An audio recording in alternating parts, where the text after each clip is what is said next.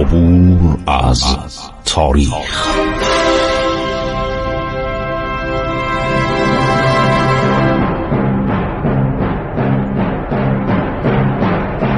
کاری از گروه جوان و اندیشه رادیو جوان.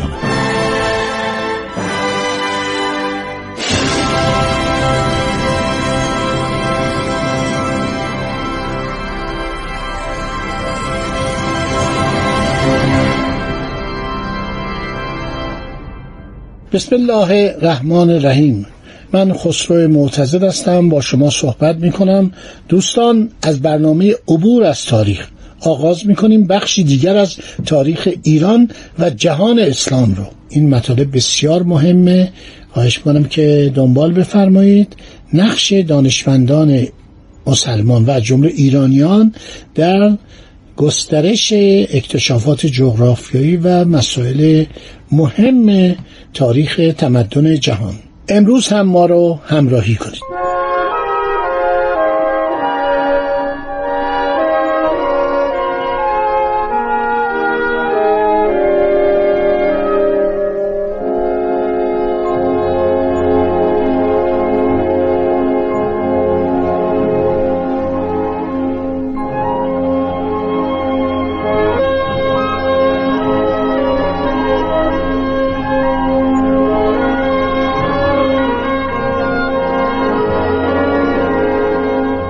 خواستم به عرضتون برسونم که در صدر اسلام یه اتفاقی میفته.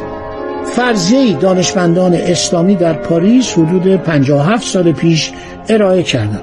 گفتن مسلمین در صدر اسلام در صدد برآمدند که در اقیانوس اطلس مبادرت به اکتشاف کنند. ما نباید ابراز تعجب بکنیم، برای اینکه اونها در صدر اسلام قدم به خاک اسپانیا و پرتغال گذاشته بودند، در ساحل اقیانوس اطلس سکنا گزیده بودند. ما یک مورخی داریم به نام ادریسی. الادریسی خیلی معروفه، نقشه‌اش خیلی نقشه از کره زمین کشیده. وی در سال 1100 میلادی متولد شده، در سال 1166 میلادی از جهان رفته. کتابی داره به نام نسط المشتاق راجع به اکتشاف مسلمین در بحر ظلمات، یعنی اقیانوس اطلس. نگاه کنید، گوش بدید، ببینید، خیلی جالبه. در شهر لیسبون خیابانی است که به اسم خیابان دربل مقررین الی آخر الابد خوانده می شود. اسم زمان عربی، در اون زمان که لیسبون و اسپانیا دست مسلمانان بود، اسم این خیابون رو گذاشتن دربل مقررین الی آخر الابد. مقررین عبارت بودن از 8 ملاح مسلمان که پسر عموی یکدیگر به شمار می آمدند. در زمانی که اسپانیا و پرتغال در اختیار مسلمانان بود، آن 8 نفر تصمیم گرفتند که در بحر مظلم اقیانوس اطلس برپیمایی کنند و بروند و ببینند که آن دریا به کجا منتهی می شود. این مسئله، حالا میگم، تو خلیج فارس هم یک عده دریانورد ایرانی و عرب بودن و هندی، اینا میرفتن تا آخر اقیانوس هند، رسیدن به سرزمین چین. این حالت پیجویی و اکتشاف بوده در مسلمانان. آنها برای چند ماه آذوقه و آب در یک کشتی گرد آوردند. 8 نفر بودن. کشتی وقتی میگیم یعنی یک کرجی، یعنی یک حالت به اصطلاح لنچ، یعنی نه کشتی واقعی. هنگامی که باد شرقی شروع به وزیدن کرد، به راه افتادن. باد شرقی و باد غربی از زمان رومی ها آشنا شده بودند که وقتی باد میوزه، حتی زودتر، که باد شرقی کدومه باد غربی کدومه. یه بادی بود مثلا از اقیانوس هند میوزید به خلیج فارس، در این زمان باید کشتی ها حرکت کنن به طرف خلیج فارس. یه بادی بود از خلیج فارس به اقیانوس هند میوزید. یعنی همه رو تو این سفرنامه ها نوشتن، از جمله سفرنامه نیارخوس. آن 8 نفر مدت 11 شبانه روز با سرعت راه پیمودند و به دریایی رسیدند که امواج بزرگ داشت و تخت سنگ‌ها از زیر آب بیرون آمده بود و از آن دریا رایحه‌ای کریه به مشام می‌رسید. 8 ملوان عرب از دریای مزبور ترسیدند و بیمناک شدند که بمیرند، لذا خط سیر کشتی را تغییر دادند، راه جنوب را پیش گرفتند. 12 شبانه روز در امتداد جنوب رسیدند که به جزیره‌ای رسیدند. نام آن جزیره را جزیره بزها گذاشتند، زیرا در آن جزیره خیلی بز یافت میشد و انسان وجود نداشت. ملاحان مسلمان چند بز را گرفتند و ذبح کردند، ولی نتوانستند که گوشت بزها را بخورند چون خیلی تلخ بود. اوریان اولسون به جای بز نوشته گوسفند. چند تا گوسفند رو گرفتن، سر بریدن، ذبح کردن، کباب کردن، دیدن گوشتش قابل خوردن نیست. ملاحان مسلمان از آن جزیره به راه افتادن و مدت 12 شبانه روز دیگر به سوی جنوب رفتند. به جزیره رسیدن که مسکون و مشجر و دارای زراعت بود. اینایی که من دارم میگم نقل از کتاب ابن ادریسی. ابن ادریسی نقشه‌کش بوده، تاریخدان بوده، جغرافیدان بوده.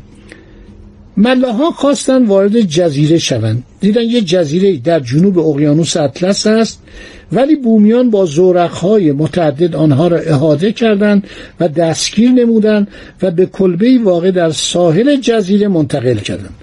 در آنجا ملاحان مسلمان مردانی را دیدند که پوست قرمز داشتند، بلند قامت بودند و زنان آن منطقه نیز مانند مردان بودند. مدت 3 روز آن 8 نفر محبوس بودند. روز 4م مردی که زبان عربی میدانست نزد آنها آمد و پرسید شما که هستید؟ از کجا میایید؟ برای چه قدم به اینجا گذاشتید؟ آن 8 نفر حقیقت را گفتند. گفتند ما مسلمانیم، ما در پرتغال و لیسبون زندگی میکردیم، آمدیم که بدانیم دریای مظلم به کجا منتهی می شود، دریای ظلمات به کجا می رسد. روز بعد آن 8 نفر را نزد پادشاه جزیره بردند. پادشاه با کمک مترجم عربی از آنها پرسید شما که هستید؟ از کجا می آیید؟ چرا آمدید؟ آنان مرتبه دیگر حقیقت را گفتند. پادشاه جزیره خندید و گفت چندی پیش من عده‌ای را مأمور کردم که با کشتی بروند و انتهای این دریا را که مقابل ماست، آن مرد اشاره به طرف شمال کرد، کشف کنند. آنان آنقدر رفتند تا اینکه روشنایی ناپدید شد و ناچار برگشتند، بدون که بفهمند که این دریا به کجا منتهی می شود. لذا شما این فکر را از خاطر بیرون کنید که بتوانید خود را به انتهای این دریا برسانید. وقتی باد مغرب برخاست من امن می کنم که شما را برگردانند. بعد به اینا غذایی داد و میوهی داد و سوار یک کشتی کردن، چشماشونو بستن و حرکت دادن. بعد ملاحان بومی که مال اون جزیره بودن اون 8 نفر رو از کشتی پیاده کردن و دنبال کار خودشون رفتن، دستاشون هم بسته بودن.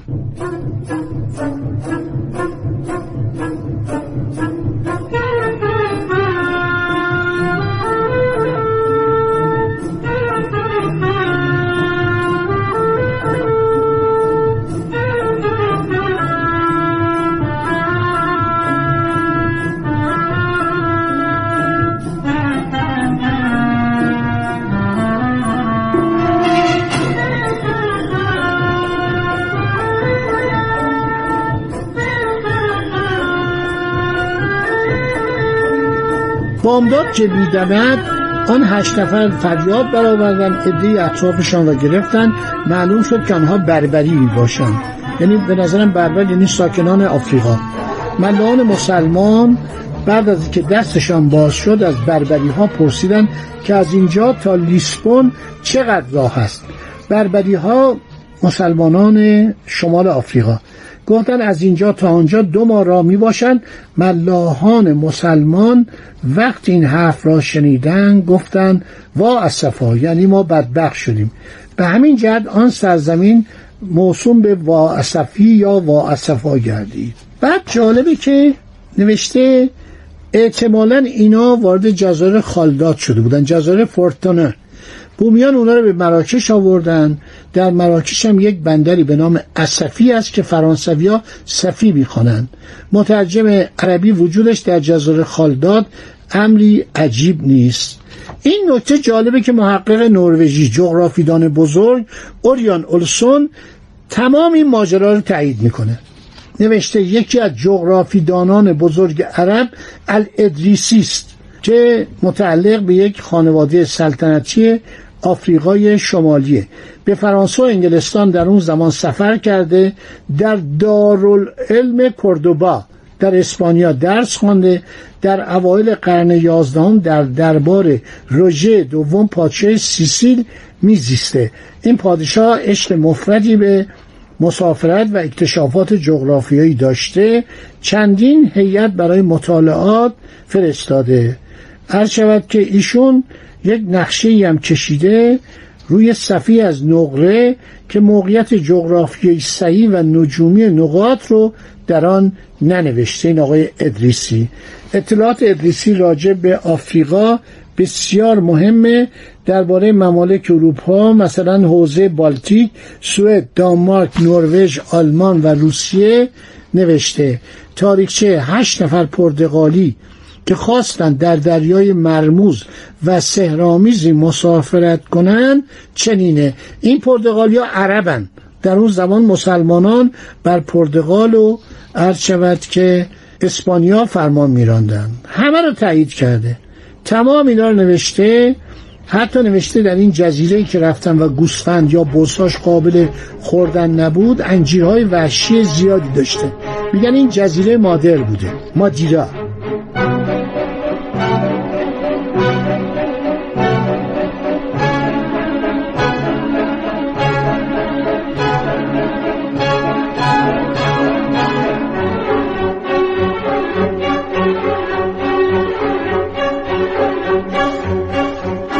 مسافران باز به طرف جنوب حرکت کردند تا به جزیره‌ای که دارای مزارع و بستان‌های زیبا بود رسیدند. این میگه این جزیره کانادیه. بعد بومی‌ها که به رنگ سیاه و دارای موهای صاف بودند آن به شهر دیگر برگردوندن به سواحل آفریقا. در صورت تمام اینها نوشته. یک نکته خیلی جالبی من در این کتاب‌ها خوندم اینه که سرزمینی به نام برزیل بوده. در آفریقا یک سرزمینی هست به نام برازیلیا که در قدیم، یا برازاویل که در قدیم ما بچه که بودیم میگفتن رادیو برازاویل، کنگو فرانسه. اون موقع جزء کنگو فرانسه بوده. این کسانی که از اروپا حرکت کردن و رفتن به طرف مغرب به سرزمینی رسیدن و اسم برازاویل رو گذاشتن عرض شود روی اون سرزمین. در صورت این مورخان و محققان عرب میگویند که در کتاب‌های مختلف آورده شده که بین آفریقا طایفه برازیل که یک طایفه بزرگ بومی در آفریقای غربی است، اینا سالها قبل از، قرنها قبل از کریستوف کلمب رفتن به سرزمینی که امروز برزیل خوانده می شود، لذا نام خود را به آن سرزمین نهادند و آنجا عرض شود که برزیل خوانده شد.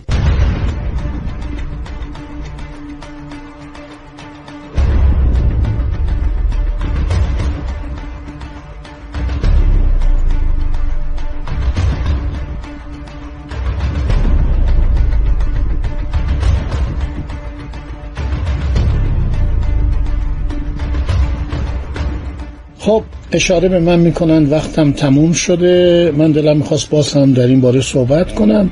این نکات رو به خاطر بسپرید. باز هم در خدمت شما خواهیم بود، با شما تاریخ خواهیم گفت. تاریخ بی پایان است، هم بی پایان است هم جذاب. این برنامه رو فردا ادامه خواهیم داد در برنامه بعدی که خواهد آمد. خواهش میکنم این نکات رو حتما دنبال کنید. خدا نگهدار شما. روز خیلی خوشی داشته باشید.